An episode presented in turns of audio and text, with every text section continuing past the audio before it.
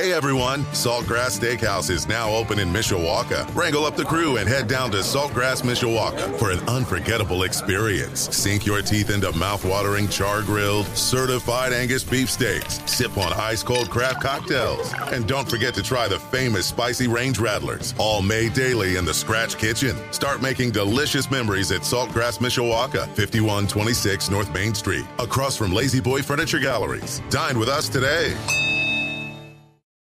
It's a Michiana tradition. A tradition unlike any other. Now in the morning. Their time is done. It's over. This is your time. Now go out there and take it. Welcome to Sports Beat AM. Go crazy, folks! Go crazy! With Darren Pritchett. It's a lot. I hit the seven iron like John Davis the three. On Sports Radio 960 AM, WSBT. Goodbye, baby! At the 50, the 40, the 30, the 20, the 10. Bye-bye, rocket touchdown, Irish!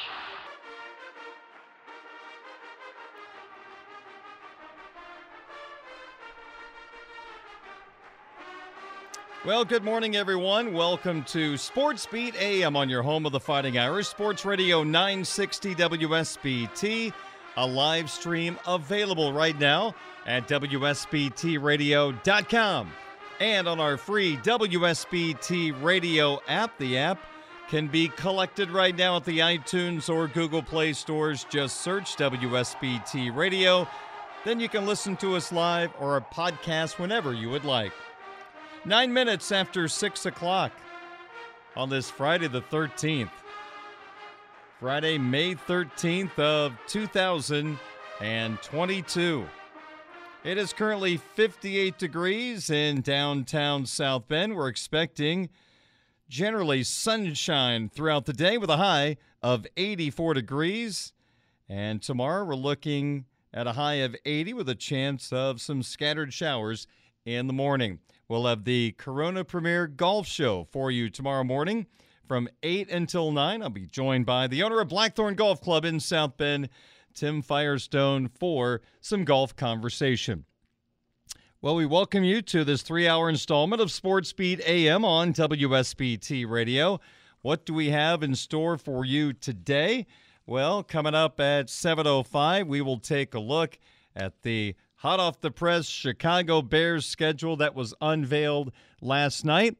The Bears will get an early season matchup at Lambeau Field against the Green Bay Packers. Middle of the season, they will have a stretch where they play four road games in five games. Trips to New York, Minneapolis, Foxborough, down to Dallas. It's kind of an interesting stretch of games for the Chicago Bears. So we'll go through their schedule coming up at 7.05. Uh, recently on Budweiser's weekday sports beat, Bodie Bender was a guest, the new Mishawaka boys basketball coach. You'll hear from him at 7.35. We'll have our Twitter question of the day coming up at 7.50. What's going on with the local baseball team down at Four Winds Field, the South Bend Cubs? We'll talk to South Bend broadcaster Brendan King at 8.05. We'll have some sports wagering conversation coming your way at 8:20 and we'll wrap up the program this morning at 8:35 the senior PGA championship is coming back to Harbor Shores in Benton Harbor Michigan May 25th through the 29th a lot of things happening surround the golf tournament. It's not just golf you can enjoy. There are many activities surrounding this event. There's also a great story with Whirlpool and the land that this golf course is on used to be their property and, and had a lot of material on it that wasn't needed anymore. Some old pieces of equipment was out there. It was taken away, cleared out, and now a beautiful golf course off Lake Michigan. Deb O'Connor from Whirlpool will talk about some of those storylines and the Senior PGA Championship this morning at 835 right here on Sports Radio 960 WSBT. Sports Beat AM presents what you missed while you were sleeping. Touchdown, Notre Dame! Think it's 76 yards! Whoa. Drive, way back! It might be! It could be! It is!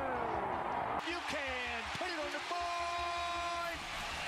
Yes! On on Sports Radio 960 AM WSBT. Well, let's start with some news that we want to tell you about. This is actually going to be the final morning for Sports Beat AM as we are going to start airing ESPN Radio's Keyshawn, J. Will, and Max in this time slot. I'm going to be moving back to afternoons. So I'll be hosting Budweiser's weekday sports beat starting Monday from 5 until 7 o'clock. So we will continue to bring you the best in local sports talk from 5 until 7 weekday afternoons here on WSBT Radio. But again, starting Monday morning at 6 o'clock, you'll hear Keyshawn, Jay, Will, and Max here on WSBT Radio. Then I'll join you starting Monday from 5 until 7 on Budweiser's weekday sports beat. Some Notre Dame football recruiting news. Four star wide receiver Rico Flores Jr. out of Sacramento, California, has announced that he will make his college choice on July the 3rd. And he's narrowed down his choices to three schools Notre Dame, Georgia, and Ohio State. So the Irish hoping to add this four star wide receiver from California, Rico Flores Jr., his announcement July 3rd. Right now, the Irish have one player in their class of 2023 at the wide receiver position. It is Braylon James. To baseball, after a day off, the Chicago Cubs open a weekend series in the desert against the Arizona Diamondbacks. Left hander Drew Smyly will pitch for the Cubs tonight, and the Cubs will oppose a guy that was in their rotation last year, right hander Zach Davies.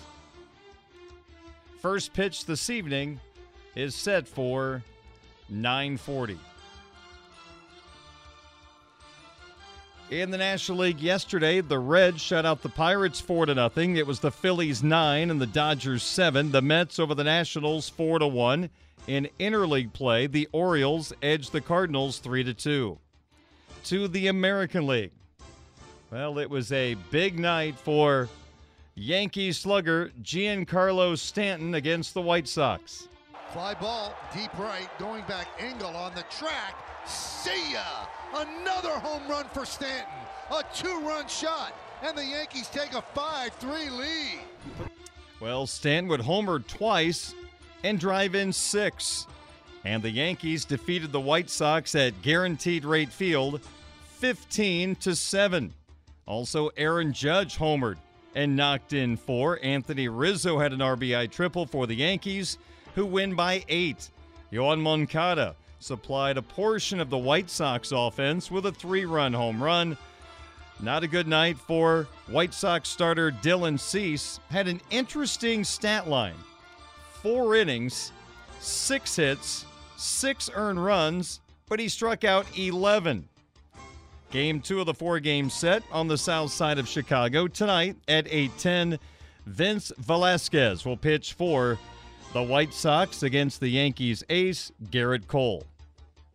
At Comerica Park in Detroit, another disappointing day for the Tigers. The A's beat Detroit 5 3. Seth Brown broke a 3 3 eighth inning tie with a two run home run. Detroit only six base hits in the ball game. Willi Castro went one for four with an RBI. So the A's, who entered this series having lost nine in a row, leave Detroit winning four of five. Detroit will host the Baltimore Orioles tonight at 7:10. Eduardo Rodriguez will take the mound for the Tigers against the Orioles. Jordan Lyles. Also yesterday, the Astros cruised by the Twins 11 to 3. It was the Rangers 3 and the Royals 1. Midwest League action at Four Winds Field in downtown South Bend. The South Bend Cubs' eight game winning streak was halted by Fort Wayne. The Tin Caps shut out South Bend 5 0. Same two teams tonight, 7.05 on WSBT Radio. Well, for the Irish baseball team, they will host the Pittsburgh Panthers tonight at 6 o'clock in game one of a three game set. These will be the final regular season home games for the Irish at Eck Stadium.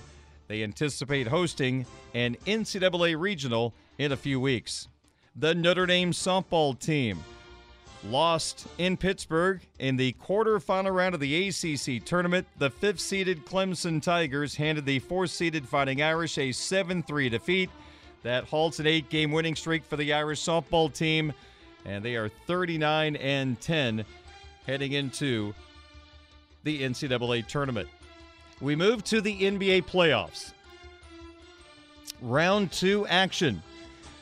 One team has reached the Eastern Conference final. It is the Eastern Conference's top seed, the Miami Heat, down the Philadelphia 76ers on the road in game six, 99 to 90. Jimmy Butler had 32 for Miami. Joel Embiid, the 76ers star, kind of a quiet night with 20 points. Heat win the series four games to two.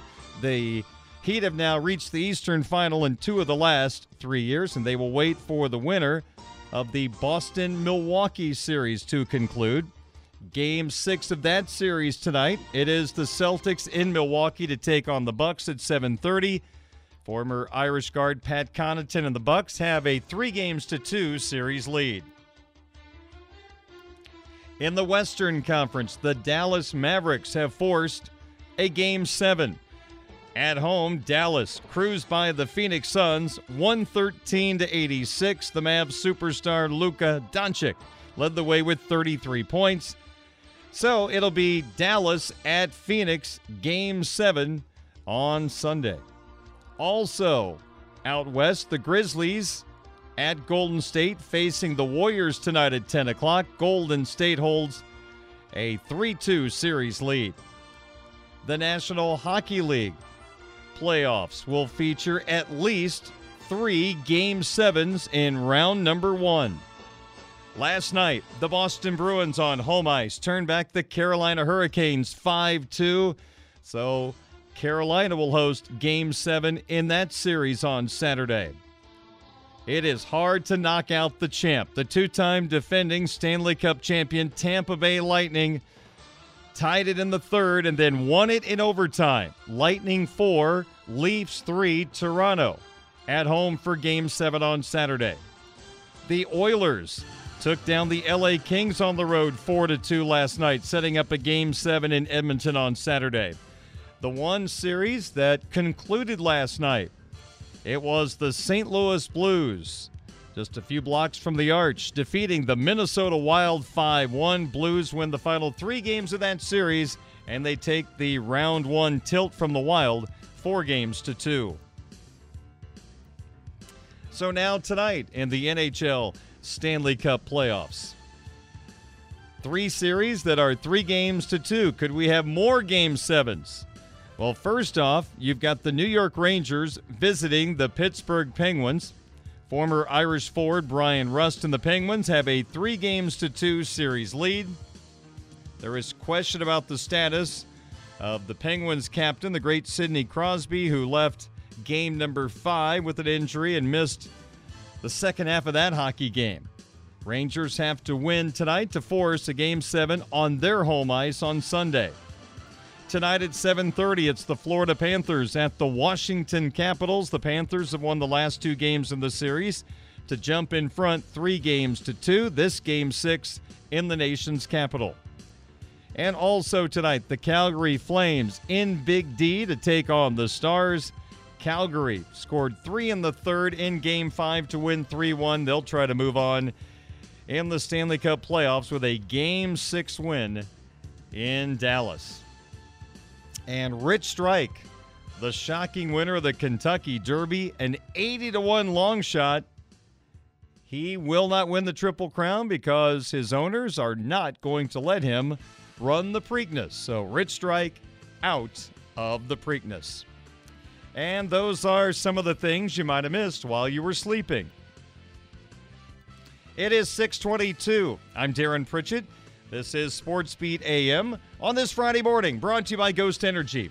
Introducing the feel good energy drink we've all been waiting for, featuring Sour Patch Kids inspired flavors, and by Barnaby's of Mishawaka and Granger, serving our community while serving Michiana's most favorite pizza since 1978.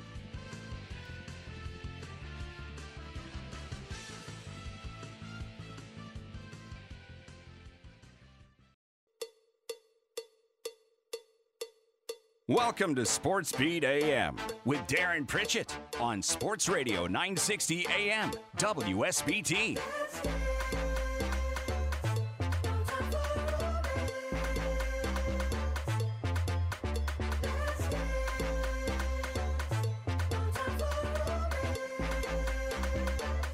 Six twenty-seven at Sports Radio 960 WSBT Sports Beat AM on WSBT Radio on this Friday morning. Darren Pritchett with you. The NFL schedule came out last night. We'll take a look at the Bears schedule at 7:05. But in week number one, we have some interesting matchups to kick off the brand new season. The first game, that Thursday night, September 8th game, it'll be on NBC.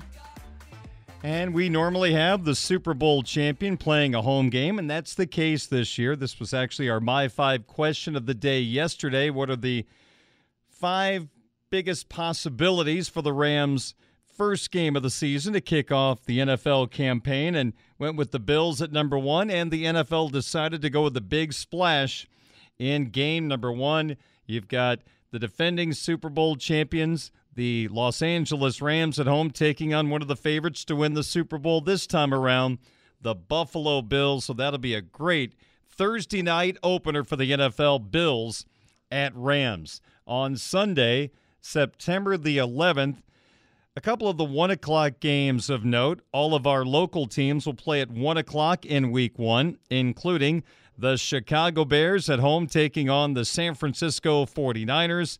Also at 1 o'clock, it is the debut of 38 year old quarterback Matt Ryan coming over from the Falcons to play with the Indianapolis Colts. His first time putting on that horseshoe helmet will be on the 11th of September down in Houston against the Texans. So, an AFC South road game for the Colts to start their campaign.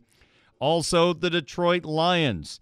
They're going to be at home to take on the Philadelphia Eagles. Also, week one, one o'clock games. Pittsburgh at Cincinnati, always a good divisional matchup. The Steelers have owned that series through the years. Bengals had the upper hand last year on their way to making it to the Super Bowl before falling to the Rams. Joe Burrow and the Bengals, a lot of expectations again this year. I think there's an expectation that the Bengals will take a step back this year. They've got a tougher schedule but an early test. And who starts at quarterback for the Steelers? Will it be the Bears' old friend Mitchell Trubisky or the first round pick Kenny Pickett? Also, one o'clock in week one. New England has little luck down in Miami against the Dolphins. They just don't seem to win there, even when they had Tom Brady. Well, maybe they're getting that loss out of the way early. It is New England at Miami in week one. At 425 in week one, one of the games of note well, any matchup that involves a pair of AFC West teams will be must see TV. Those four teams have the possibilities of being high end squads, all in the same division. It is the debut of Davante Adams as a Las Vegas Raider. He'll open up at the Los Angeles Chargers. That kickoff will be at 425 in week one, the Sunday night opener on NBC. You got to have the Cowboys sometime in prime time, right? In the opening week, that is the case. It'll be Tom Brady and the Tampa Bay Buccaneers visiting the Dallas Cowboys Sunday night football. The new team of Mike Tirico and Chris Collinsworth will have the call. And we have one Monday night game this year. They're actually going to do a doubleheader in week two for Monday Night Football. But the opener Monday Night Football Week 1. These two teams made a massive trade during the offseason as Russell Wilson was traded from Seattle to Denver. Drew Lock, the Broncos quarterback, went back to Seattle.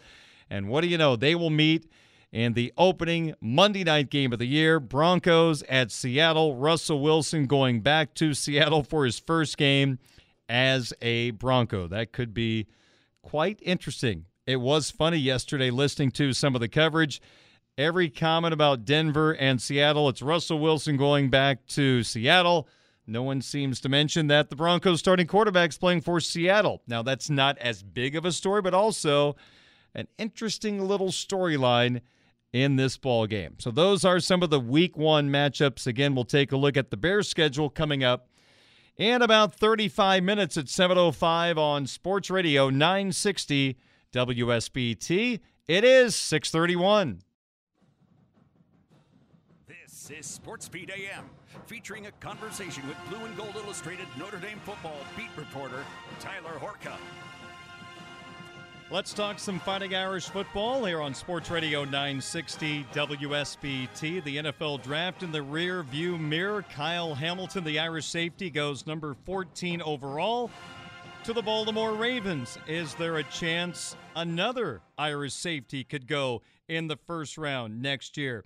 Seen a mock draft where the newcomer Brandon Joseph pops up in the first round. In fact, one mock draft has him going before Hamilton did this year at number 13 in next year's draft. Who would have thought that? Let's talk to Tyler about this very interesting player that joined the Fighting Irish from the Northwestern Wildcats.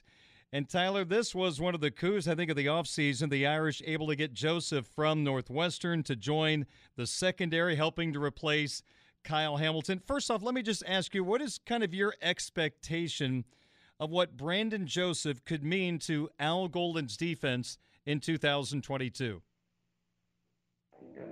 Highly important player, and Notre Dame needs him to be that. Just based on what the secondary was going to look like if they didn't have a guy like Kyle Ham- or like Kyle Hamilton or Brandon Joseph for that matter. And we got a glimpse of what that was going to be during the back half or last five games or so of the 2021 season. And Notre Dame held up pretty well, but let's be honest here, they weren't really facing a, a bunch of teams that were really going to test Notre Dame's secondary. Um, North Carolina, you know, right out of the gates was a big one, and Sam Howell did throw for a pretty good chunk of yards, but he also ran for a lot of yards, and they used Ty Chandler in the running game as well. So they were able to hold up because Notre Dame scored a bunch of points on the other end as well. So after that, I mean, what, they played Navy, they played Georgia Tech, they played Stanford, and then obviously, you know, what happened in the Fiesta Bowl happened where Oklahoma State racked up a lot of yards. So all that to say this, Notre Dame needed a guy like Brandon Joseph, a former All-American, a guy that surveys, you know, the entire width of the field, 53 and a half yards, whatever it is, he can make plays from end to end. And Ramon Henderson, another Notre Dame safety, he showed some flashes of that. But you got to remember, this guy had played cornerback pretty much his entire life. Uh, he told me last fall that he had never played safety a day uh, in his football career until last October or November, whenever that was. So that's why Notre Dame went out and got a guy like that. And, you know, Al Golden is going to be very happy that the Irish were able to pull that one off uh, before Al Golden even came into the fray. So he, he walked in and Brandon Joseph was already there. That was really big for him.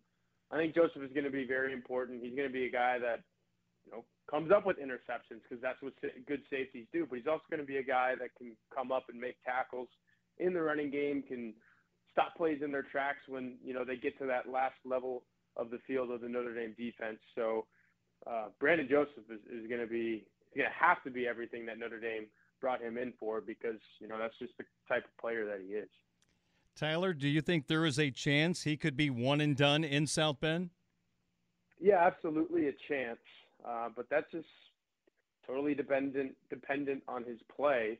I think uh, you know some of those mock drafts that you're referencing. Obviously, the talent is there because of you know those things are already popping up, and you know as I said earlier, he is a former All-American. This is a guy that at Northwestern was one of the best at his his position in the entire country. So the talent is there. Obviously, it's a little different when you know you come into a new environment and all those expectations that I just talked about, those are there. He feels them. He knows that they're there. So that's a little different. The, the mental component comes into it a little bit. And I wouldn't be surprised to maybe see him struggle a little bit because of those things. You know, he's wearing a new uniform. He's around a bunch of new teammates, new coaches, all of those things. That's a lot for someone who I'd have to check. Maybe he's 21, somewhere right around there. Uh, you know, he's still a pretty young guy. So to be thinking NFL. Uh, obviously, he is thinking it. Every single guy that you know the caliber to play at Notre Dame, they're thinking about that next level. But if I were Brandon Joseph, I'd be worrying about just taking care of myself and taking care of what I need to do to perform at a high level for this football team. Because if he does that, the NFL thing will take care of itself. You know, th- those eyes are there. They know that if he plays well, he's going to make it to the next level. Could that be this time next year? Absolutely. But he's going to have to play really well this season for that to happen. And a guy with a good head on his shoulders like Joseph, I think he realizes that, and he's going to make sure he does everything he has to do before we start talking about that at this time next year.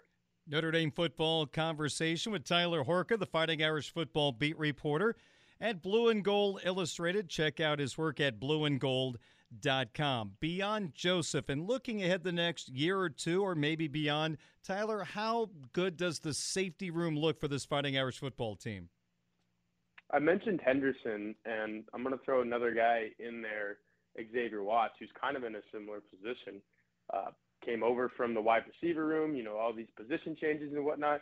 It really feels like Notre Dame is trying to groom those two guys to be the future of that position because uh, you look at DJ Brown and Houston Griffith, two fifth year guys who, quite frankly, I didn't really think would come back because of the Ramon Henderson and the Xavier Watts situation. But the fact that they did, uh, those two guys are going to play a lot this year. And I think one of those two guys probably has a chance to even start over Henderson at the other safety spot against Ohio State in the season opener and beyond potentially uh, this fall in 2022. So those guys coming back, I think, is huge for Henderson and Watts, just in the sense that, you know, they, need to learn from the likes of Brandon Joseph, the likes of uh, DJ Brown, Houston Griffith, the guys who have been in the battles out there. Uh, I think it would have been a tough spot to uh, throw Henderson in this in a starting position against Ohio State, just because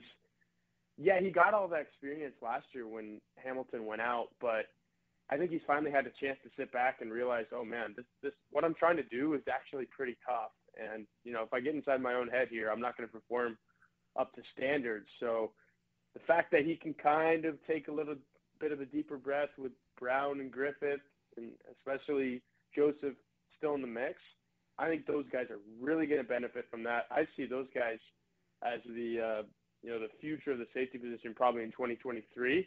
Obviously, with some of some of those other guys uh, on the depth chart in the mix, uh, we're going to be talking about them a lot more this time next year for sure.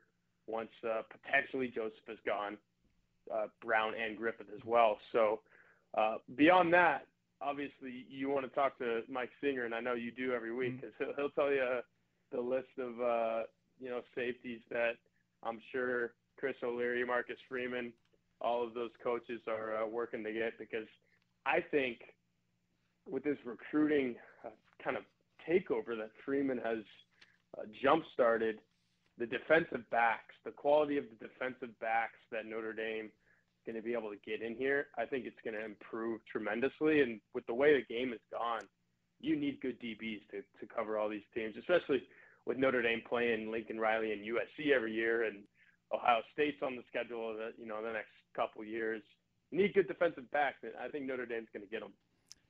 Tyler, a lot of changes on special teams. New special teams coach Jonathan Doerer has moved on, so there is a battle for the place kicking duties. Now, the Blue gold game, we saw three missed field goals. It was a very windy day at Notre Dame Stadium do you have concerns about what the place kicking game might look like for the Fighting Irish this fall?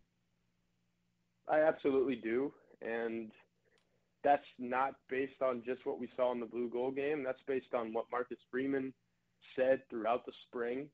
Uh, there were practices where the media did not even get to watch, and we just simply talked to Freeman afterwards and tried to pry for any information that he could. And you know, he said flat out after one of those that he was not impressed with the kicking game, and that was going to have to improve. And then the fact that that manifested and showed up Saturday in the blue gold game, that's absolutely concerning. That it's become a trend. Look, throughout the spring, it was a trend that kickers were missing kicks, and we saw that uh, in in one of the open practices. There was a practice where we got to watch the entire thing, and we saw some missed kicks. So you've got a sixth year guy in Blake Grupe who came over from Arkansas State who He put more points on the board in an Arkansas State uniform than anyone that's ever played for that program. Obviously, Arkansas State isn't Notre Dame. And if you look at his numbers, he was still a little shaky. I think he was somewhere around 75%. And look, Jonathan Doerer was right around there in his Notre Dame career, but I think there was a different sense about Doerer in the context of him going out for big kicks. He kind of felt like, especially in that last season, he was going to make them. I don't know if Notre Dame has a guy on the roster where you send him out and you're just like, all right, uh, overtime against Florida State, he's going to nail this. Last minute of the game against Virginia Tech, he's going to he's going to nail this. You need a guy that you have confidence can do that and can also make kicks throughout the course of a game. I think there's a little bit of a confidence issue right now, and I don't know. I've never been a collegiate kicker, so I don't know how you gain that over the course of a summer going into the fall. Because obviously these guys have been kicking footballs, you know, for most of their life, you know, at least since early high school, whatever. How do you take that next step in one summer? You know, there, there's three or four months left until that season opener against Ohio State, and a big kick might have to be made. What do they have to do in those three or four months to make sure they make those kicks? I don't know, but it needs to happen because yes, I do have concerns about those two guys. Tyler, let me ask you about a story you wrote at Blue and Gold, illustrated blueandgold.com. It centers around the ACC possibly dropping divisions, and is there any chance Notre Dame has something to do with that? Yeah, I think, um, and look, it, it might not have been Notre Dame, just Notre Dame. It could have been, you know, the ACC took on whatever other team needed to join a conference and somehow, uh, you know, went on a run like Notre Dame did, and that's where Notre Dame comes in, in the sense that I don't think any, a lot of a lot of other teams could have just plopped into the ACC for one year in 2020. Remember, Notre Dame, this is the first time ever that they participated in a conference, and it was because of you know all that crazy stuff that was going on with the COVID-19 pandemic. COVID-19 pandemic they flop into the ACC for one year, and instead of the ACC throwing them in the Atlantic Division or throwing them in the Coastal Division and making one division with eight teams and one division with seven teams, they said, "Nah, we're just going to do a, a, a large list of 15 teams, and the top two are going to play for the ACC championship at the end of the year." Well, Notre Dame was in that top two because they beat Clemson at home, number one team in the country, and Clemson was still in that top two because that was the only loss that they had. And then obviously Clemson repaid the favor. Now you're sitting there with two one loss teams who beat each other, who were clearly two of the top four teams in the country pretty much all season long. You can't really keep those two teams out of the playoff. They both get in. That's the first time ever the ACC had two teams in the college football playoff. Usually it was just Clemson, Clemson, Clemson every year.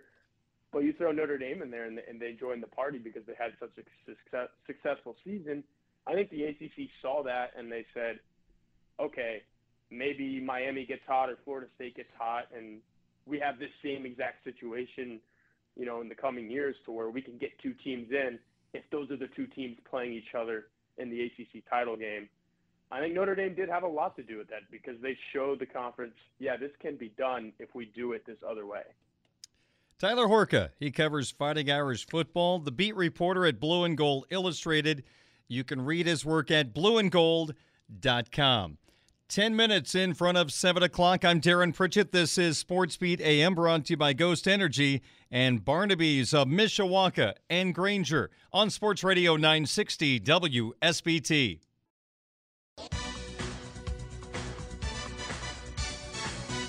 Five minutes in front of 7 o'clock at Sports Radio 960 WSBT. I'm Darren Pritchett. Here comes our My Five question of today. What are the top five storylines to watch this weekend? Ladies and gentlemen, this is number five. We'll start with Notre Dame baseball. How sharp are they going to be with the Pittsburgh Panthers in town? Three game set starting tonight at 6 o'clock at Eck Stadium. The Irish have only played one game in the last 13 days. That was on Tuesday when they routed Michigan State at home. So that's a good sign. Maybe that's the answer to our question. No rust, but one game in 13 days. That is not a lot of game action. So let's see how the Irish take care of business in their final regular season home series against the Panthers. Four, Number four, I want to mention a former South Bend Cub pitcher, now with the Chicago Cubs, left hander Justin Steele. Had a very impressive first start, gave the Cubs strong five innings of work. But ever since then, he has not been able to reach five innings or be as effective. His next five starts, he has gone anywhere between two and two thirds innings and four and a third innings. His ERA has ballooned to 5.32. He's going to face the Diamondbacks in Arizona this weekend for the Cubs. So I'm just curious to see if there's a bounce back coming for Steele after a rough couple of weeks. Now, the D backs were a pushover last year.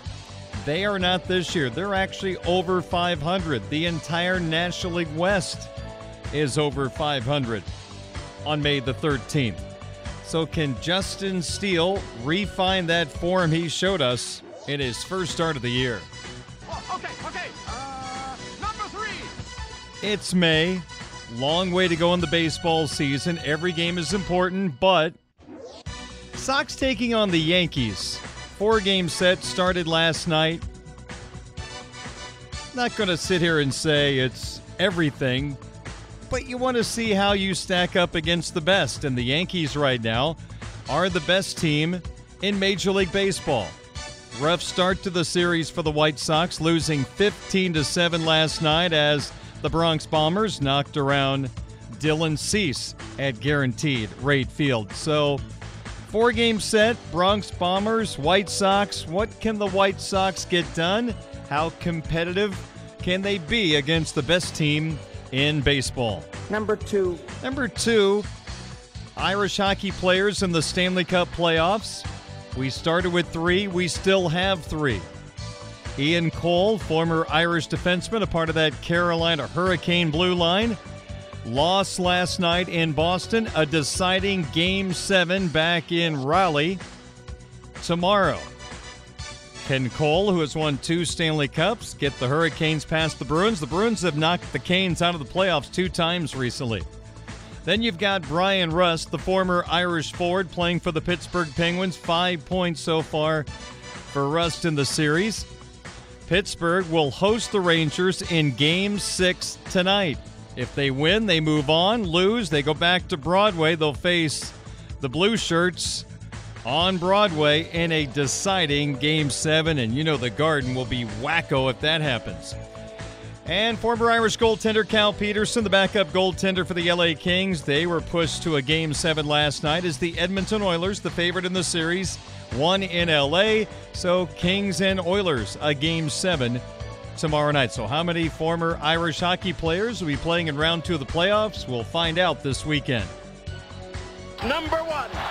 And the number one storyline to watch this weekend Pat Connaughton, the former Irish guard. Can he get to the Eastern Conference final? Monty Williams, the former Irish basketball player, head coach of the Phoenix Suns, can he get Phoenix back to the Western Conference final? Well, Connaughton has a little more wiggle room. He'll play game six at home against the Boston Celtics tonight. Milwaukee leads 3 2. If the Celtics grab that game, still another chance for Connaughton and the Bucks to continue on in defense of their championship. Game seven would be in Boston. For Monty Williams and the Suns, it's been a homer series. Suns are 3 0 at home, Mavericks are 3 0 at home. Game seven will be in Phoenix this weekend. The Suns, it looked like they were going to win a championship last year, up two games to none against the Bucks, and then Milwaukee stormed back to win the series. Suns' best record in the NBA during the regular season. A lot of pressure on that Suns team as they will host this weekend Game 7 against the Dallas Mavericks. That's our My Five question of the day, the top five storylines to watch this weekend. It is 7 o'clock. I'm Darren Pritchett. Another hour of Sports Beat AM moments away on Sports Radio 960 WSBT, streaming live at WSBTRadio.com and on the free WSBT radio app.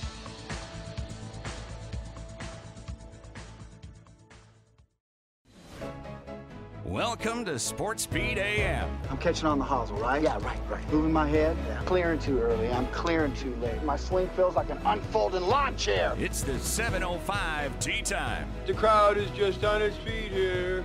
He's a Cinderella boy. Uh, tears in his eyes, I guess. Four, please. Darren Pritchett is now broadcasting. Oh, wow! In your life have you seen anything like that? Welcome to Sports Beat AM on Sports Radio 960 AM WSBT. Better than most. How about him? That is better than most. Better than most.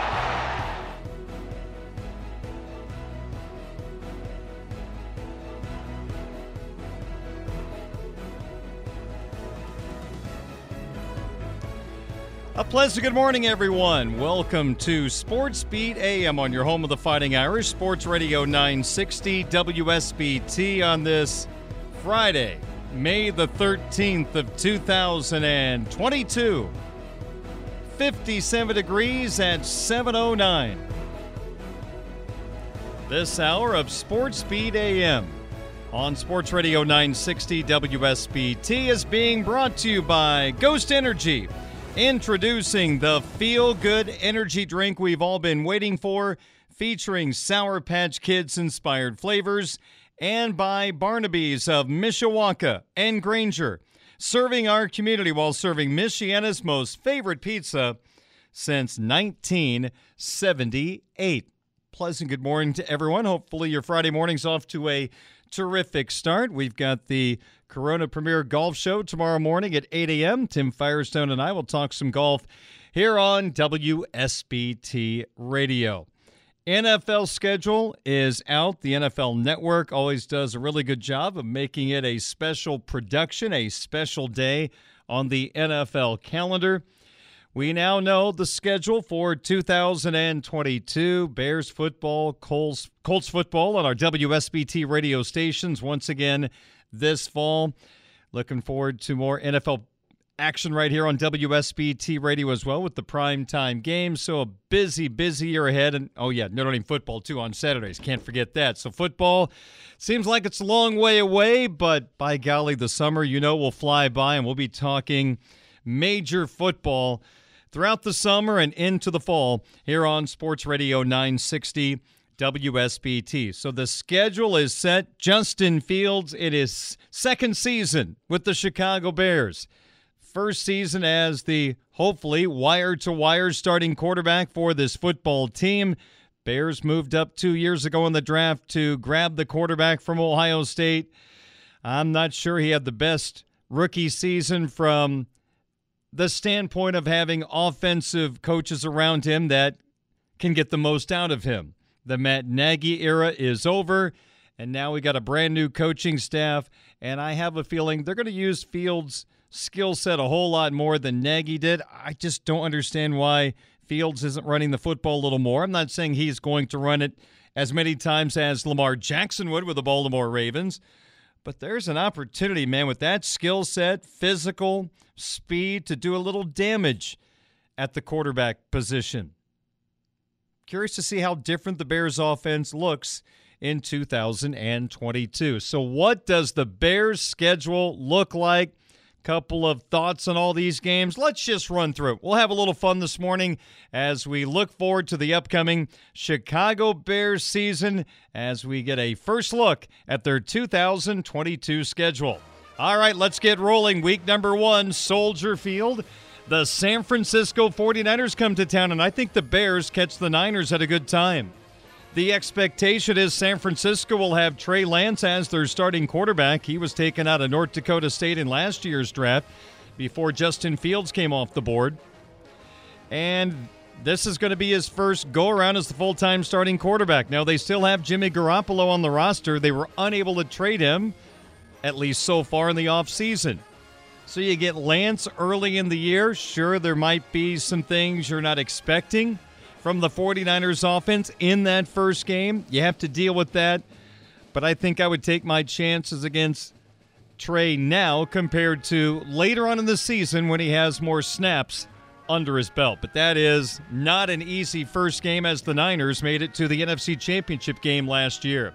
Week two, Bears fans, I'm not being mean. This is more reality, but Aaron Rodgers has kind of owned the Chicago Bears. And maybe you just get this one out of the way. You go to Lambeau to take on the Pack Sunday Night Football in week two. Week three, Lovie Smith comes back to Soldier Field, the former Bears head coach who got them to the Super Bowl before losing to the Colts on a rainy night in Miami. It'll be the Bears hosting the Houston Texans September 25th, week three. Then in week four, the G Men are going to be hosting the Chicago Bears. At that point, Daniel Jones will still be the starting quarterback for the Giants. Fifth year option not picked up. Giants want to see what Mr. L- Mr. Daniel Jones can do before they sign him to a long term contract. They've given him a better offensive line and better personnel around him. Bears at Giants in week four. If you're going to make the playoffs, that's a game the Bears need to win. Week number five, divisional game at the Minnesota Vikings. Then October 13th, week six, the Washington Commanders come to Soldier Field. Carson Wentz, now the starting quarterback for Washington. Does that scare you, Bears fans? Now, of note in this game, that Thursday, October 13th, Bears home game against Washington from a television standpoint, only available on Amazon Prime Video. Don't forget Bears football right here on our WSBT radio stations once again this fall, Z94.3 FM. But that is one of those Thursday night games that might be tough to see. Week seven, after playing on Thursday, October 13th, a little extra time off, the Bears play Monday, October 24th in Foxborough against the New England Patriots. Week eight, you follow up that trip to New England by going to Dallas to take on the Cowboys. The greatest quarterback ever to play in the history of the NFL, based on the number of times he's talked about on ESPN, Dak Prescott will try to torch the Chicago Bears defense. Oof. How about that stretch of games? Four road games in five weeks for the Bears. At the Giants, you go at the Vikings. You come home to take on the Commanders at New England, at Dallas. That's a key stretch. Can you get out of that three and two? If you do, that's a win for the Bears. Week nine, Sunday, November the 6th, the Miami Dolphins come to Soldier Field. Hopefully, it'll be a little cool for our friends from South Florida. Tua Tagovailoa, still the quarterback for the Dolphins. They believe that Tua can continue to improve. They've got their new toy in Tyreek Hill, acquired from the Kansas City Chiefs in a major offseason deal. Dolphins are a football team that feel like they're in the middle of the pack. With that being said, again, if you want to be a playoff team in Chicago, that's a game at home you got to win. Let's go to week 10 and the first time the Bears get a look at the Detroit Lions. The Lions come to Soldier Field on Sunday, November the 13th. Not many divisional games early on for the Chicago Bears. You've got Minnesota in week 5 and the second is that matchup against the Lions in week 10. Week 11 this game looks to me more winnable than it did a couple of months ago. The Chicago Bears at the Atlanta Falcons. You don't have to worry about Matt Ryan at quarterback. He's now an Indianapolis Colt. Marcus Mariota is now the quarterback for the Falcons. How long will he be the starting quarterback? A, he gets hurt a lot. B, they drafted Desmond Ridder out of Cincinnati you know, the Falcons are a team that are susceptible.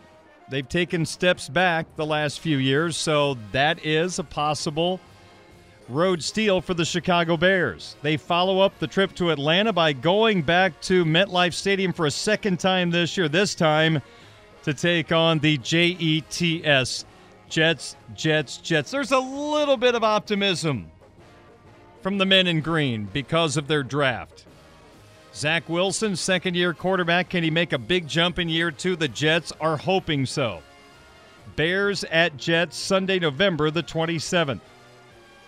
Week 13, the Chicago Bears wrap up their seasonal series against Aaron Rodgers and the Green Bay Packers. No Davante Adams.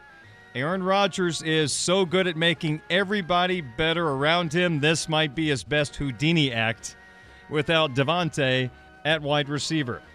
The Bears get their bye late in the year. I have a feeling they're probably okay with that. Week 14 is the bye. That is the Sunday, December the 11th portion of the schedule. So the Bears in week 15 will welcome the Philadelphia Eagles to Soldier Field. All I can think of is the fog game way back when between the Eagles and the Bears at Soldier Field. DeVonta Smith, A.J. Brown, the dynamic wide receiver duo for the Eagles. That'll be a good challenge for that Bears secondary. Jalen Hurts, can't wait to see what he does this year. More weapons to play with. We know he can run the football at a high level. How far can the passing game take the Philadelphia Eagles? We move along in the Bears' schedule. Week 16. One of the best teams in the National Football League comes to Soldier Field. It is Christmas Eve, Saturday, December the 24th. It'll be the Buffalo Bills at the Chicago Bears. Josh Allen, one of the most dynamic quarterbacks in the NFL. That Bills defense is stout. Kind of curious to see if they can improve the running game outside of Allen grabbing that pigskin and running with it. But Bills and Bears, that's a fun one o'clock game on Christmas Eve. There's going to be football in the NFL on New Year's Day this year. Sunday, January the 1st. We kick off 2023 with the Chicago Bears in Motown taking on the Detroit Lions. And the final game of the regular season for the Chicago Bears, Sunday, January 8th. What will be on the line for the Bears in that game? Remember now, seven teams make the postseason in each conference. The NFC is down right now. There's a chance to make a move if you're the Chicago Bears. And this is a game you got to win as the Vikings come to Soldier Field. So, for my money, the key stretch for that Bears football team, week four through week eight. That is when they go on the road four times in five games. Giants, Vikings, Patriots, Cowboys, with the Commanders at home, smack dab in the middle. Like I said a moment ago, if you can get out of that three and two, you are a playoff contender. Anything worse, you've got some work to do. That's not an easy stretch, but the Giants are beatable.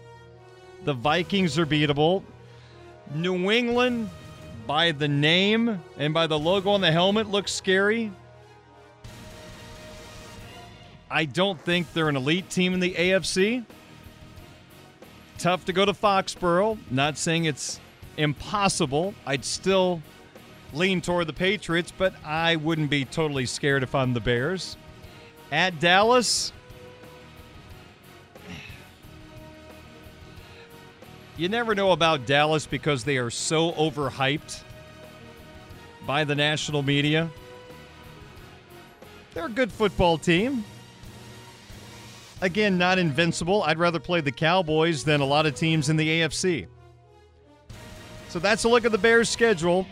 Week four through week eight, the key stretch for me. They close out with Vikings and Lions. Hey, that's that's doable. If you've got possibilities to make the postseason, you've got some good chances to post some late season wins. By the way, also the preseason schedule is out. Only three games in the preseason.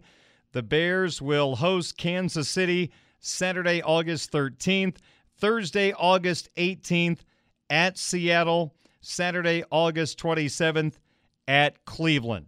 So the final preseason game on August 27th, the season opener Sunday, September the 11th, the Bears taking on the San Francisco 49ers.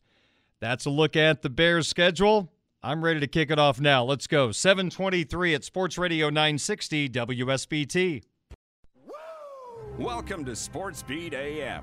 Pritchett had coverage on Brian Thomas. With Darren Pritchett on Sports Radio 960 AM, WSBT.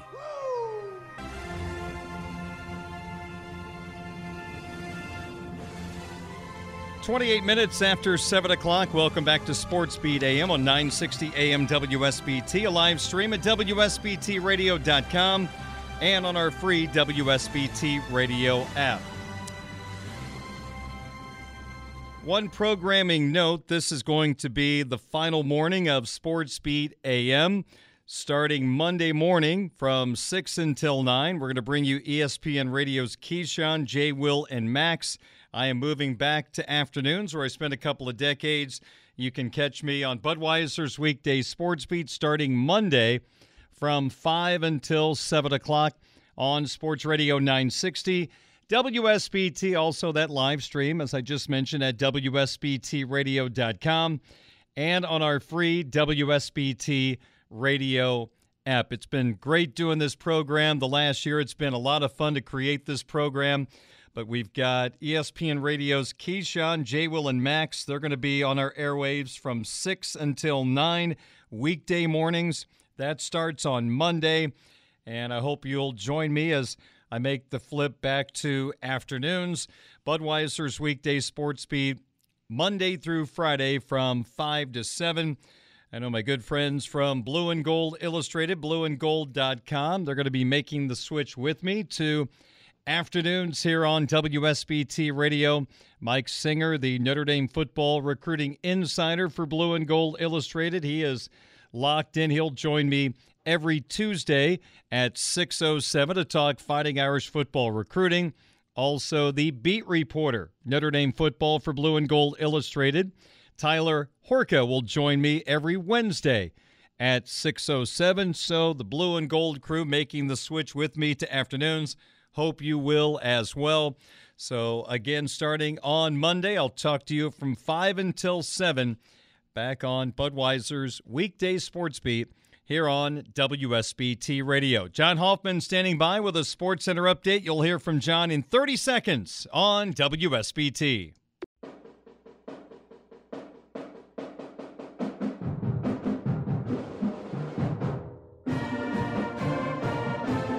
It is 736 on your home of the Fighting Irish, Sports Radio 960 WSBT. Coming up on the program at 835, Deb O'Connor from the Whirlpool Corporation to talk about some of the things happening surrounding the Senior PGA Championship at Harbor Shores in Benton Harbor, Michigan.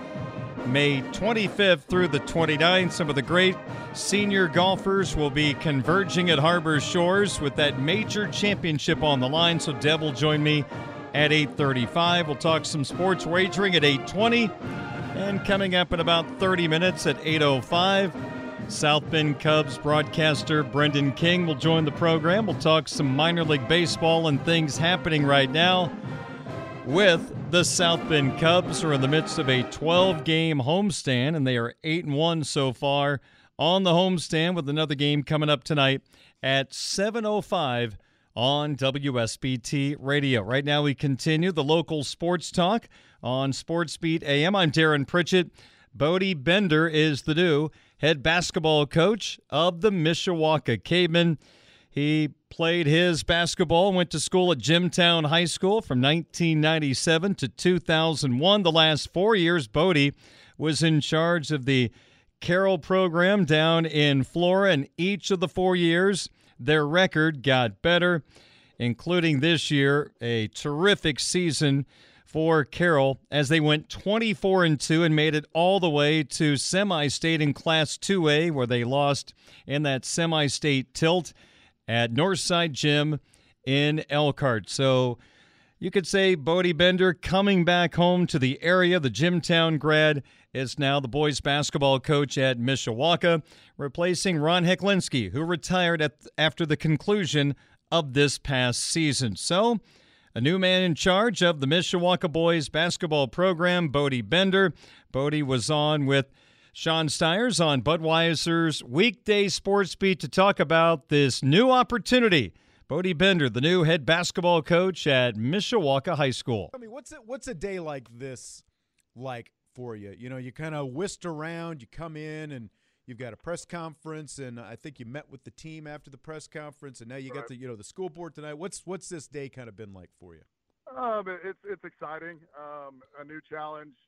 Um, you know, obviously doing the press conference at the cave, and um, you know, like I've I've told some people already um, after the press conference. You know, you go through the sectional, you go through the regional, you go through the semi-state. You, you might have a one-on-one, or you might have you know a phone interview like this.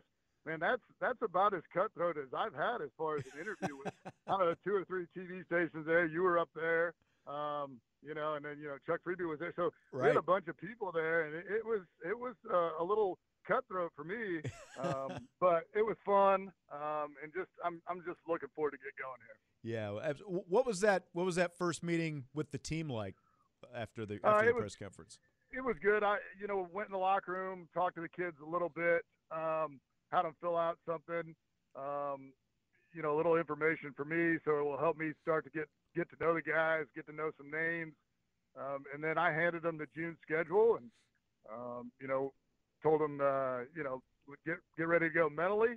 Um, obviously, I'm sure there's going to be some changes as far as style play uh, a little bit uh, as we get into June, and told him we're going to play a lot. And I said, uh, you know, we have weights in the morning. I'll be there, and uh, you know, it's important to get in there and start lifting and, Sure. and getting our bodies right for the basketball season. So so describe Bodie Bender's program. What would you say is kind of the foundation of your program? Uh, for us, a- and you know, my last couple of years at Carroll, actually even the first year at Carroll uh, in eighteen nineteen, um, I, I would say we started on the defensive end. Um, we really um, emphasized what we were going to do defensively, and I, I think we really just brought it along offensively, especially this last year with what we did, uh, you know, statistically uh, on the offensive end, and you know, I, I just think we have to have a foundation. I think the foundation is uh, on the defensive end. Um, but, you know, I'm going to let guys play offensively too. I'm not Sure. going to say, you know, defense, defense, defense. But, uh, you know, we built it on the defensive end and then went from there. And, um, you know, it just it, it built from there. And then obviously we had the results we had this year. Bodie Bender with us, the new Mishawaka boys basketball coach, introduced at a press conference earlier today, and that's kind of like you go from you were nine and twelve in your first season, got gradually better every year you were there in the four years you were at Carroll, to, you know, up to twenty four and two. This year is is that essentially how you were able to get things turned around so quickly? Kind of what you just talked about, starting it with, with that base of defense, or was there something more to that? Yeah, I, I think it was. Uh, you know, starting on on the defensive end, and then as we started to become a little bit more skilled offensively, um, I would say we weren't quite as structured. We opened it up a little bit, um, allowed kids to play a little bit more freely, um, and you know, from that, that I, I would say again that was a result from being 24 and two this year and and uh, having a, an unbelievable run through the postseason. Well, and that's something that I heard you say at your press conference today. That there were times in the huddle where you'd kind of look at the kids and say, "What do you What do you think we should do here?" Or, or you know, "What do you want to do here?" And that's something that I think not every coach is is always comfortable doing. You know, to be quite honest. Where does Where does that kind of trust come from? I guess. I guess as you start to become more familiar um, and, and gain that, you know, relationship, build that relationship with kids, that's where that trust came from. And, um, you know, I thought we did, not just myself, but as a staff, we did a good job of building those relationships with kids, um, allowing a little bit more of those freedoms on the on the, the basketball court. And, you know, we had smart kids. and when you have smart kids, that makes it a little bit easier to trust some of the decisions they made. Yeah.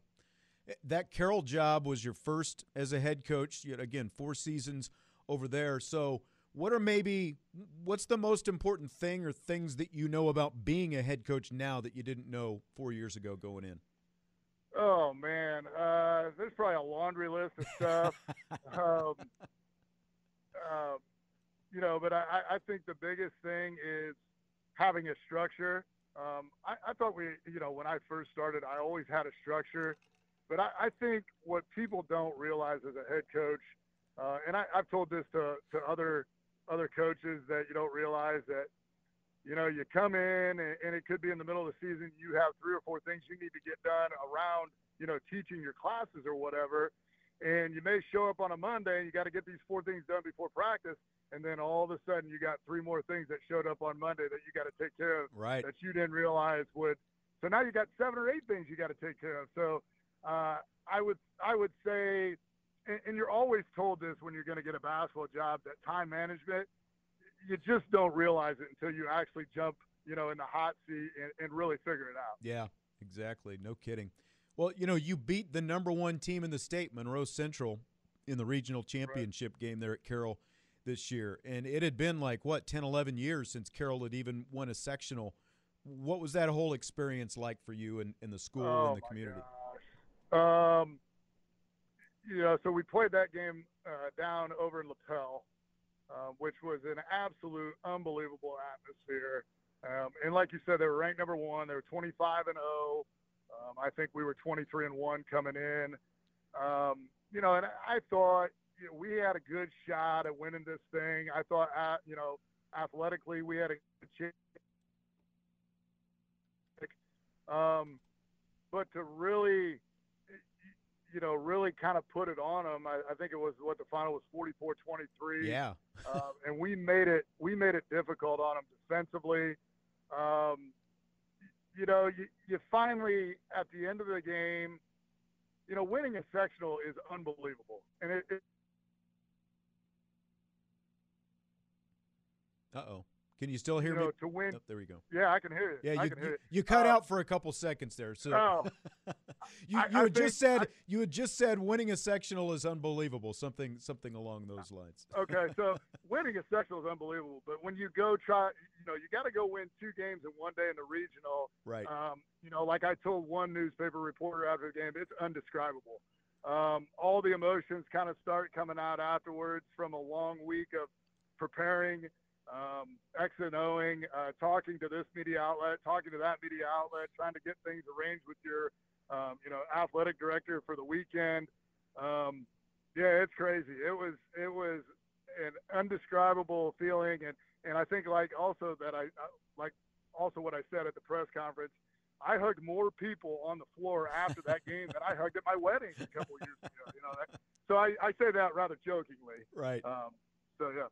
Right. As far as your wife knows, anyway, right? Right, right, right, right, right, right. Well, you know, you are. You're you're back closer to home again. You're you you you you played in high school at Jimtown, but was it hard to you know to leave after an experience like that? Um, yeah, I mean, there's always it's always bittersweet. Uh, you know, we had one senior this year. Everybody's back. The three leading scorers are back. So I think what I am proud of is I've left the program in a in a better spot. Sure. Um, and they're gonna they're gonna find a good coach.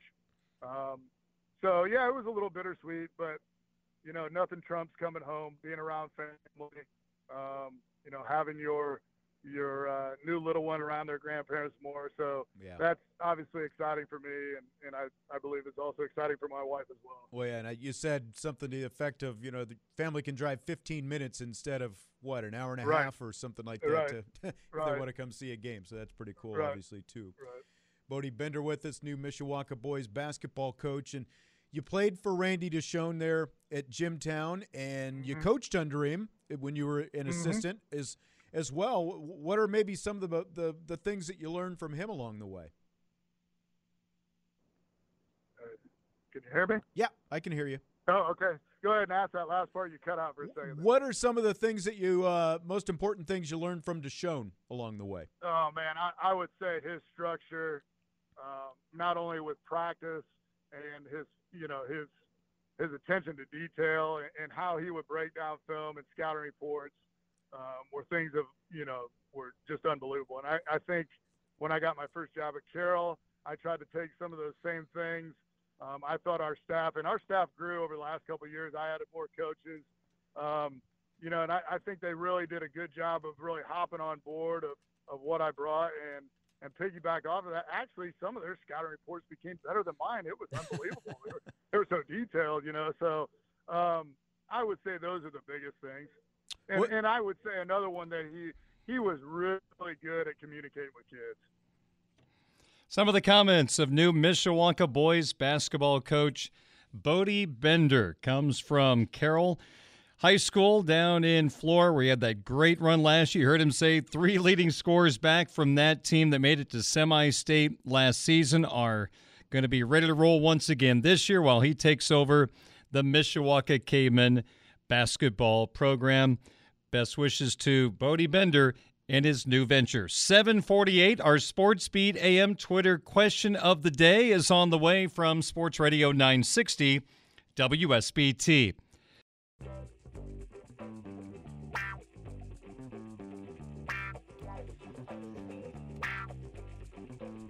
754 on this Friday the 13th, Sports Beat AM on WSBT Radio. Darren Pritchett with you. This is our Sports Beat AM Twitter question of the day. Yesterday on my Twitter account at Sports Beat AM, I asked this question. Which former Notre Dame athlete turned broadcaster do you enjoy listening to the most? Your four choices former Irish offensive lineman Aaron Taylor, now a college football analyst on CBS Sports Network. Ryan Harris, another former Irish offensive lineman, now the analyst on the Notre Dame radio network for Irish football contests. Former Irish quarterback Brady Quinn, a part of the Fox Sports TV and radio family. And from the basketball side, LaPhonso Ellis, now a part of the college game day crew and college basketball coverage in general on ESPN. Fourth in the voting at 10.7% is Aaron Taylor, who's really, really good at breaking down tape and talking football. You probably don't run into him as much since he's on CBS Sports Network. I'm not quite sure how much that channel is watched by you, the football fan, but Aaron does a good job. And one of the new members of the College Football Hall of Fame, Aaron got 10.7% of the vote. A voice you hear on Notre Dame Football Saturdays on WSBT Radio. Analyst Ryan Harris, third place in the voting at 12.3%. The top two were nip and tuck all day. Second place in the voting, the old quarterback Brady Quinn at 37.7% of the vote, and the winner, the former Notre Dame athlete turned broadcaster you enjoy listening to the most, the Fonz, LaPhonso Ellis, squeaks by Brady Quinn with 39.3% of the vote. There were some good choices there. A couple of people said, I like all four. But LaPhonso edges out Brady for our vote. Let's get to today's Sports Beat AM question of the day. You'll get the results Monday afternoon on Budweiser's weekday Sports Beat. So here we go with today's question. We'll stick with a little TV broadcasting. A lot of changes with NFL TV crews. The big boys are moving around. A lot of cash being put into bank accounts. Here is today's question. Your best guess, and some of these combinations you already know about, but who do you think will be your favorite NFL broadcast team this year? Four choices. This is a brand new crew. They're going to be on Amazon Prime Video on Thursdays. The great Al Michaels, joined by Kirk Herbstreit. Your second choice. You've known them on Fox for two decades. They are now the voices of ESPN's Monday Night Football, Joe Buck and Troy Aikman. Choice number three. These two guys have been together a little bit. Now full time Sunday Night Football on NBC, Mike Tirico and Cris Collinsworth. And the fourth choice, this is a duel you've known the last few years on CBS Jim Nantz and Tony Romo. So, who do you think will be your favorite NFL broadcast team this year? Amazon Prime's Al Michaels and Kirk Herbstreit. Monday Night Football on ESPN with Joe Buck and Troy Aikman. The new Sunday Night crew on NBC, Mike Tirico and Cris Collinsworth. and the old duo on CBS, Jim Nantz and Tony Romo. Again, I'll be moving to Budweiser's weekday sports beat on Monday from 5 to 7, so I will pass along the results of the question at that time and ask a brand new Budweiser's weekday sports beat Twitter question of the day. You can vote now, you can vote throughout the day on my Twitter account at SportsBeatAM. 758. That's going to wrap up the 7 o'clock hour of the program. Brought to you by Ghost Energy and Barnaby's of Mishawaka and Granger on your home of the Fighting Irish of Notre Dame Sports Radio 960 WSBT.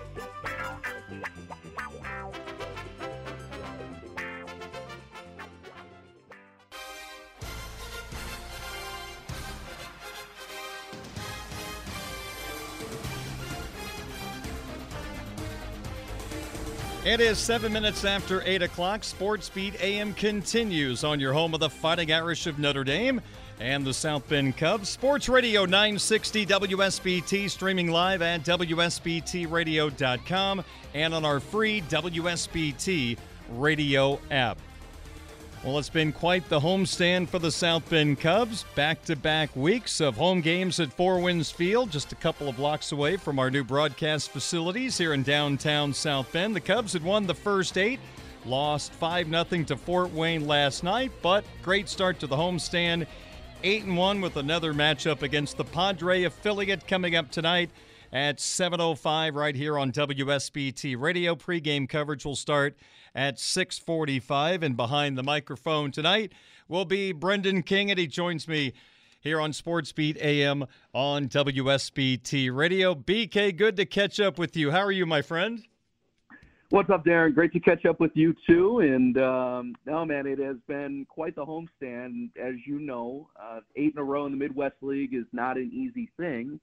And you know, last night Fort Wayne gets us back five nothing, but it was a solid start with that sweep of Peoria, and then the first two against Fort Wayne, and then Tuesday a walk-off win. Matt Mervis that home run. So the team has been having fun, and uh, you know it's it's one of those things too, Darren, where uh, Cedar Rapids, the top team in the West, Wisconsin is right in front of us, and they have been winning just as much as we have. So.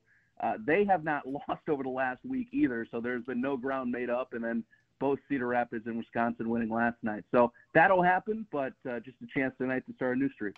Well, there are some really interesting prospects on this South Bend come roster and and some pretty good players that started the year in South Bend and a guy that I had the chance to watch last year after the Kris Bryant deal was Alexander mm-hmm. Canario and last year from my perspective you saw the upside, you saw the power. There were a lot of holes in his swing last year, but he's a young kid playing, I would say, above his age level, high A ball in South Bend last year. You had the chance to see him early on this season, and it seems like some of those holes have been filled and the power continues to show off. Yeah, I mean, before he gets called up now to the Tennessee Smokies, how do you like a 20 game on base streak and four consecutive games with a home run? As you go to the Southern League. You know, it took him a minute, Darren, to get going, and uh, this is something you also know very well. Cold weather in the Midwest League, it's an adjustment for guys. And over the first two weeks, I think there was only one day above 70, and that was actually an 83 degree day at Four Winds Field. So it took a while to warm up. This week is beautiful, but every guy handles that a little bit differently. And he was hitting 176 going into a six game away series against Quad Cities. By the time that six game away series was done, he was hitting 290. Hmm. So, and that's not something, right, where he just got a couple hits and that average went up 100 points. He was getting four or five at bats a day. He went an unbelievable 16 for 32 hmm. in Quad Cities, and now gets the call to Tennessee. And his second game in Tennessee, uh, Peyton Reaney, former South Bend Cub, just led a no hitter. So he was welcome to the Smokies, and the Cubs will miss him. But again, this is a very deep team with an outfield that stretches four or five deep. So I'm sure the Cubs will be fine. I remember in 2015, there was this young kid by the name of Gleyber Torres who had never played in cold weather before. He had all types of issues in April Yeah. playing in cold weather, but then when it warmed up, things got a whole lot better. Well, Canario's a guy that seems to be more on the radar as a possibility for the Cubs roster in the future, and you never give up on kids. I learned that the hard way with Nelson Velázquez. When he first came to South Bend for a cup of coffee, I mean, it was swing and miss, swing and miss. He came back, struggled, came back another time in 2019, and he started to figure it out, became an offensive weapon, a part of that championship team. And now, Brennan, we have seen Nelson Velázquez go all the way to AAA Iowa. He got off to a terrific start to his season at AA Tennessee. I guess we look at the future of the Cubs as they continue to build toward being a playoff team, maybe again in 2024. You got Seiya Suzuki. We know Brennen Davis is going to be there. There's going to be a spot open because Heyward's contract's going to run out next year. I'm just curious what you think about the possibility of Canario or Velázquez possibly being on the Chicago Cubs in a factor in 2024. Is that realistic? Mm, that's a good question. I think Velázquez is getting a hell of an opportunity right now, Darren, because Donnie Dewees was the guy that got hurt that opened the roster spot. And I'm sure you read Brennen Davis, unfortunately, just got placed on the injured list. Yeah. Apparently, he's been having some back issues, tightness. So the opportunity's there for Nelson Velázquez. And I remember exactly what you were talking about. When he got the opportunity in 2018, it, he had to go back to Eugene Yeah. to go figure it out, which thankfully he did. I think he was a Northwest League All Star that year. So, you know, he was able to go back to short season ball. But, man, in 2019 on that playoff run, I mean, staple him in the lineup every day for Buddy Bailey. And uh, that success has followed from there. And now, again, here you go. Here it is at AAA. If he is able to hit, there is no reason why um, he cannot go up to the Chicago Cubs and have success. Canario, similar thing. And you, you remember how big Nelson got to Oh, yeah. From that 2018 to 2019 stretch. I think Canario, he is still growing into his body. As crazy as that sounds, because he came back this year monstrous, but I still think he's got some work to do in the gym. And once he get, gets up to that Nelson level with that body type, I mean that that is going to be scary. So yeah, the outfield depth and opportunities for the future is is leaps and bounds um, for the Chicago Cubs right now. And then even here at South Bend, you know, our guy Cole Roeder is back. Um, Jordan Nwogu, who was the third round pick of the Chicago Cubs in 2020, he is now in this outfield. Yohendrick Pinango is only 20 years old. He's pretty much playing left field every day now. So um, it, it's an exciting time in the Cubs outfield process. BK, I'm having a brain cramp, and you're going to rem- know who I'm talking about because he's left the Cubs organization, but he was Theo Epstein's right hand man in charge of the draft for a long time. I can't think of his name, but he mentioned when Nelson Velázquez got drafted, he was the most uh, well rounded toolbox type guy in that particular draft. And I think Nelson, what was he, fifth round when he was drafted? So already back then, they felt like they had something in Nelson Velázquez. South Bend Cub broadcaster Brendan King, my guest. I know you haven't had a chance to see a whole lot of this guy, but I think he had a pretty good spring training. And Owen Caissie is 20 years old. They got him from the San Diego Padres, if I'm not mistaken, a part of the Yu Darvish deal. I know the Mm-hmm. offense a little slow so far this year, but can you offer a thought or two on what could be in front of Owen Caissie and his possibilities in this Cubs organization? Yeah, and just to go back to your prior point, I think that was Jason McLeod you're thinking of now. thank you. Yep. Yeah, but um, Owen Caissie, I, you know, Darren, as you know, watching the game at the youth level with, with your son Coop, um, it, it's becoming all part exit velo, bat speed, uh, launch angle, and I mean, you talk about a guy that was born for launch angle. It's Owen Caissie who just smacked his first Midwest League home run um, the other day as the Cubs walked off the TinCaps on Matt Mervis's uh, home run. Prior to that was a grand slam by Owen Caissie. So that's his first Midwest League home run. Yeah, I- and I think the cold weather had something to do with it. I think him being 19 years old in the Midwest League at the high A level had something to do with it. I mean, Darren, we saw guys who were 18, 19, 20 in low A, you know, struggle in the Midwest League to, to open things. But uh, you know, talking with Lance Rymel, South Bend Cubs manager, you know, Owen Caissie's a guy that hit 360 in the Arizona League uh, just about a year ago. So Lance, who is as a cool customer as they come, um, he is not worried in the slightest about Owen Caissie, and you know, maybe this will be good for him by the end of it. You know, it's it's a 19 year old who probably has not faced a lot of adversity in his baseball career prior. You know, he was a high draft pick of the Padres. You know how much San Diego likes those young prospects. I mean, they were putting 17 year olds in the Midwest League at one point um, with Fort Wayne, and he gets traded. He's the centerpiece um, prospect wise of that deal for Yu, Darvish. So it's going to take some time, and which is fine because you have the guys like the Canarios and the Velázquez and and the Davises to headline that outfield class, that new outfield class that's going to be at Wrigley soon. You know, Caissie's more on the raw side, but man, Darren, when he puts the bat in the ball and you're looking at the iPad at BP, mm-hmm. it leaves you your your eyebrows raising. You're like, man, mm. that this is something. So he's going to be fun. I want to ask you about one more outfielder, and you mentioned him a moment ago. Cole Roeder, a part of the 2019 Midwest League Championship team. We know about pitchers going through Tommy John surgery, but not very often do you hear about yeah. a position player going through that surgery. Cole had the surgery, I would guess, just about a year ago. What has been the key to getting Cole back on the field? I don't know if you've had a chance to talk to him about the rehab process and battling his way back now to being on the field here in South Bend. Yeah, you know what? When he went to go get his picture taken, his new headshot taken by Chris Hagstrom and crew, uh, he was wearing a, a shirt, one of those obvious shirts with the sayings on it, and it, it said "Rehab sucks." period. oh, but uh, you know, he is. Uh, you know him well. He is as giddy as ever.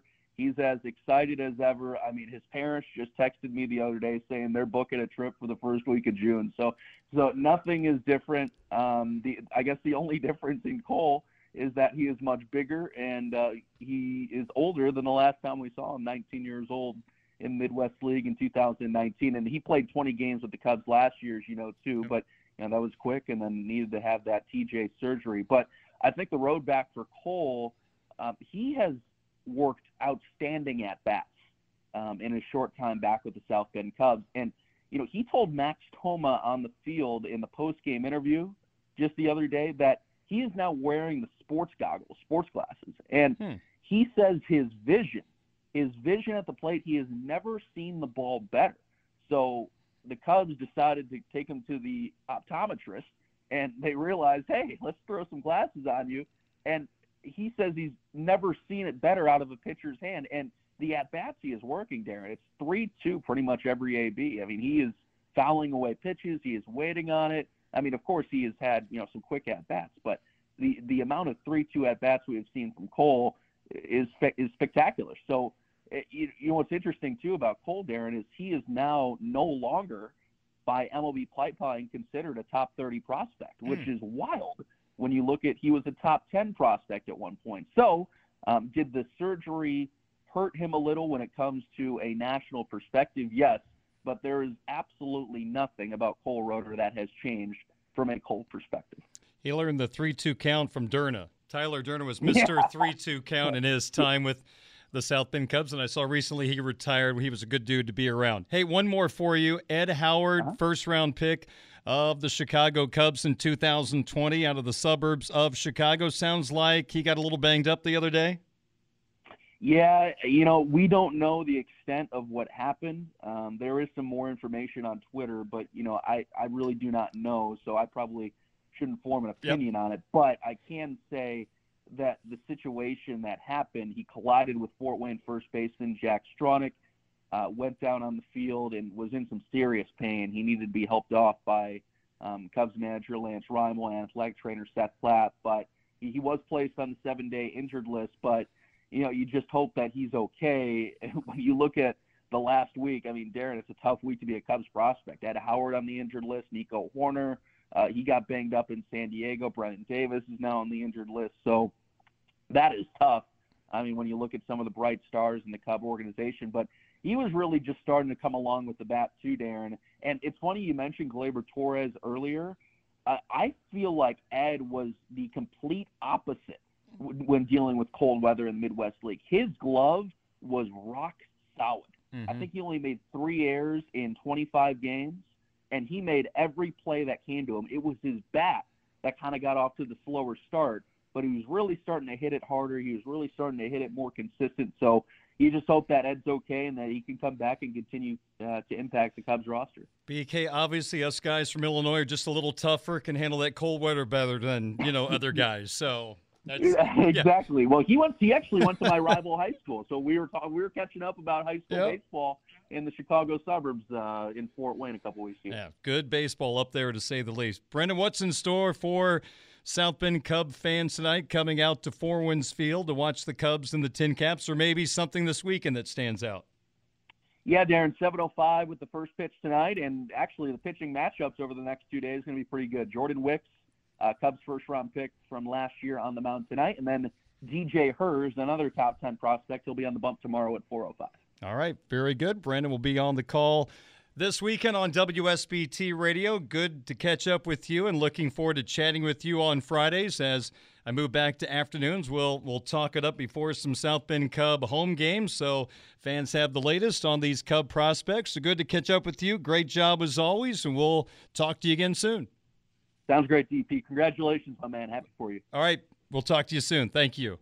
That's Brennan King, one of the broadcasters for the South Bend Cubs that you can hear on WSBT Radio tonight. Pregame 645, opening pitch at 705. 822 at Sports Radio 960 WSBT.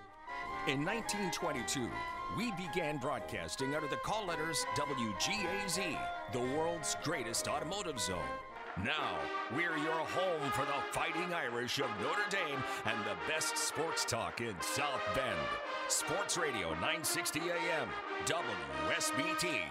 Celebrating 100 years of broadcasting in 2022.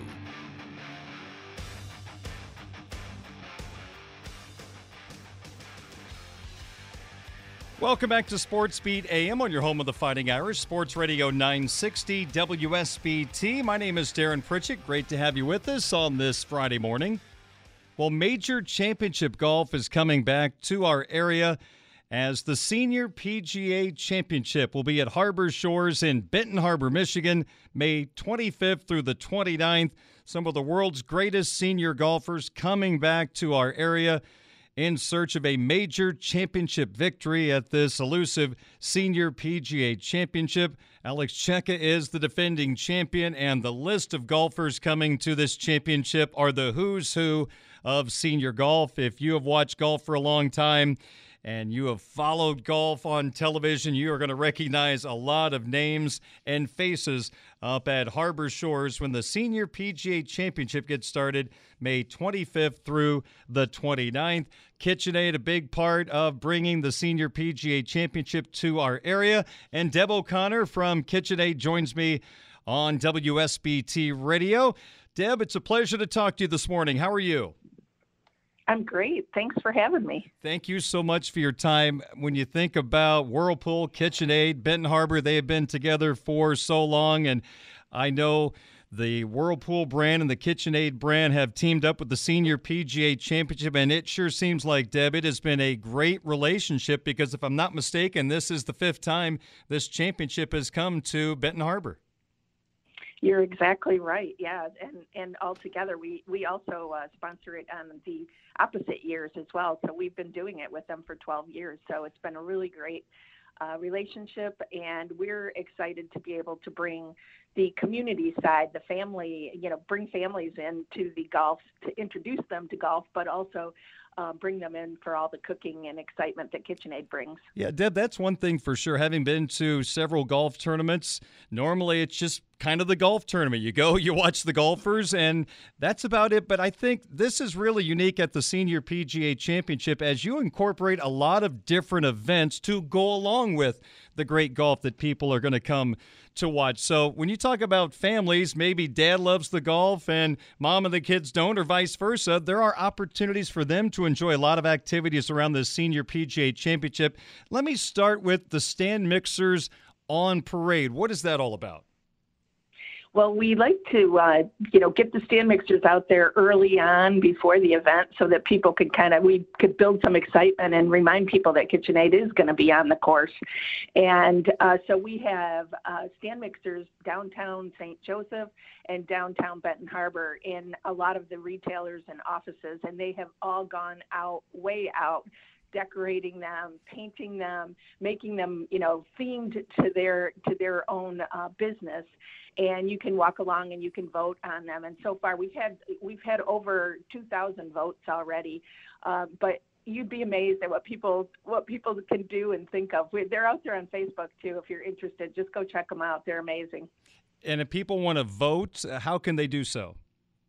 They can um, there's a qr code right there. So if you're out there looking then you can just you know scan the qr code and there's your vote. Deb, I guess that's a, a great sign that the community has opened its, its arms to this championship as you see other parts of the community taking part in this event. Absolutely, and and you know we we know that well we know our community is is an open arms sort of community anyway, um, and that's really what we're trying to do is get people over to the community, and and let them see what it's like to hang out in Southwest Michigan, and it's and it's really a lot of fun. It's friendly. Uh, we have a lot to a, a lot to do, uh, but one thing that we always notice is that the players love coming here. Mm-hmm. They always look forward. There, this is the one the one event that they love to bring their entire families, uh, just because they they love Southwest Michigan. So it's pretty cool to um, to be able to make these guys who have been everywhere um, excited to come to our our area. Talking to Deb O'Connor from KitchenAid, some of the events surrounding the Senior PGA Championship, May 25th through the 29th at Harbor Shores in Benton Harbor, Michigan. Now, the tournament gets underway on Thursday, but on Wednesday, May the 25th, Deb, you've got the start of a couple of concerts that people can enjoy. Who are they going to be able to check out? Yeah, um, so we will be there all week. We will have music, and on Wednesday we're going to be in the Benton Harbor Arts District. There's a car show.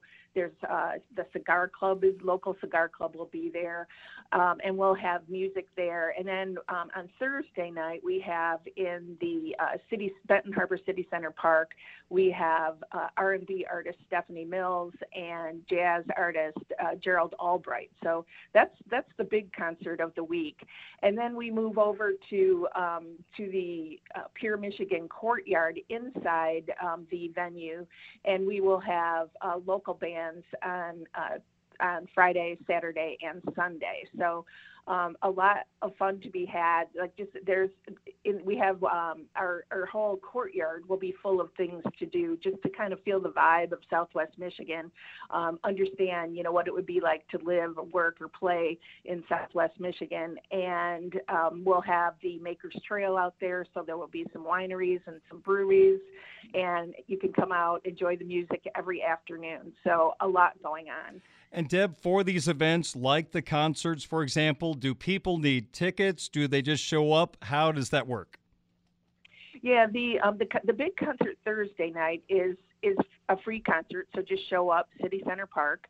Um, that one starts at seven o'clock, and then the um, all the others in the Wednesday night is free as well. Show up in Arts District, uh, but the others you would need a ticket to get into the um, the golf venue, and if you have a ticket, then you're there. Um, you're there for the concert you know, you're in. you have a ticket to get to the event. And then also we have some celebrity chefs in the KitchenAid Fairway Club. So we'll have uh, Melissa King um, from Top Chef uh, on Thursday. Friday we have Scott Conant from Food Network's Chopped, and Saturday we have Stephanie Izard, also a Top Chef winner. So a lot going on. If you know, if you don't like golf, that's too bad because we have the best golfers coming. but, um, but there will be something for you to do.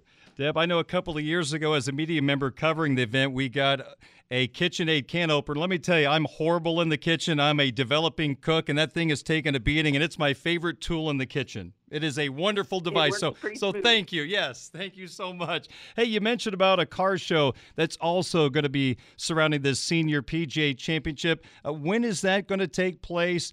Uh, where is it going to be held, and can people still get involved in the car show?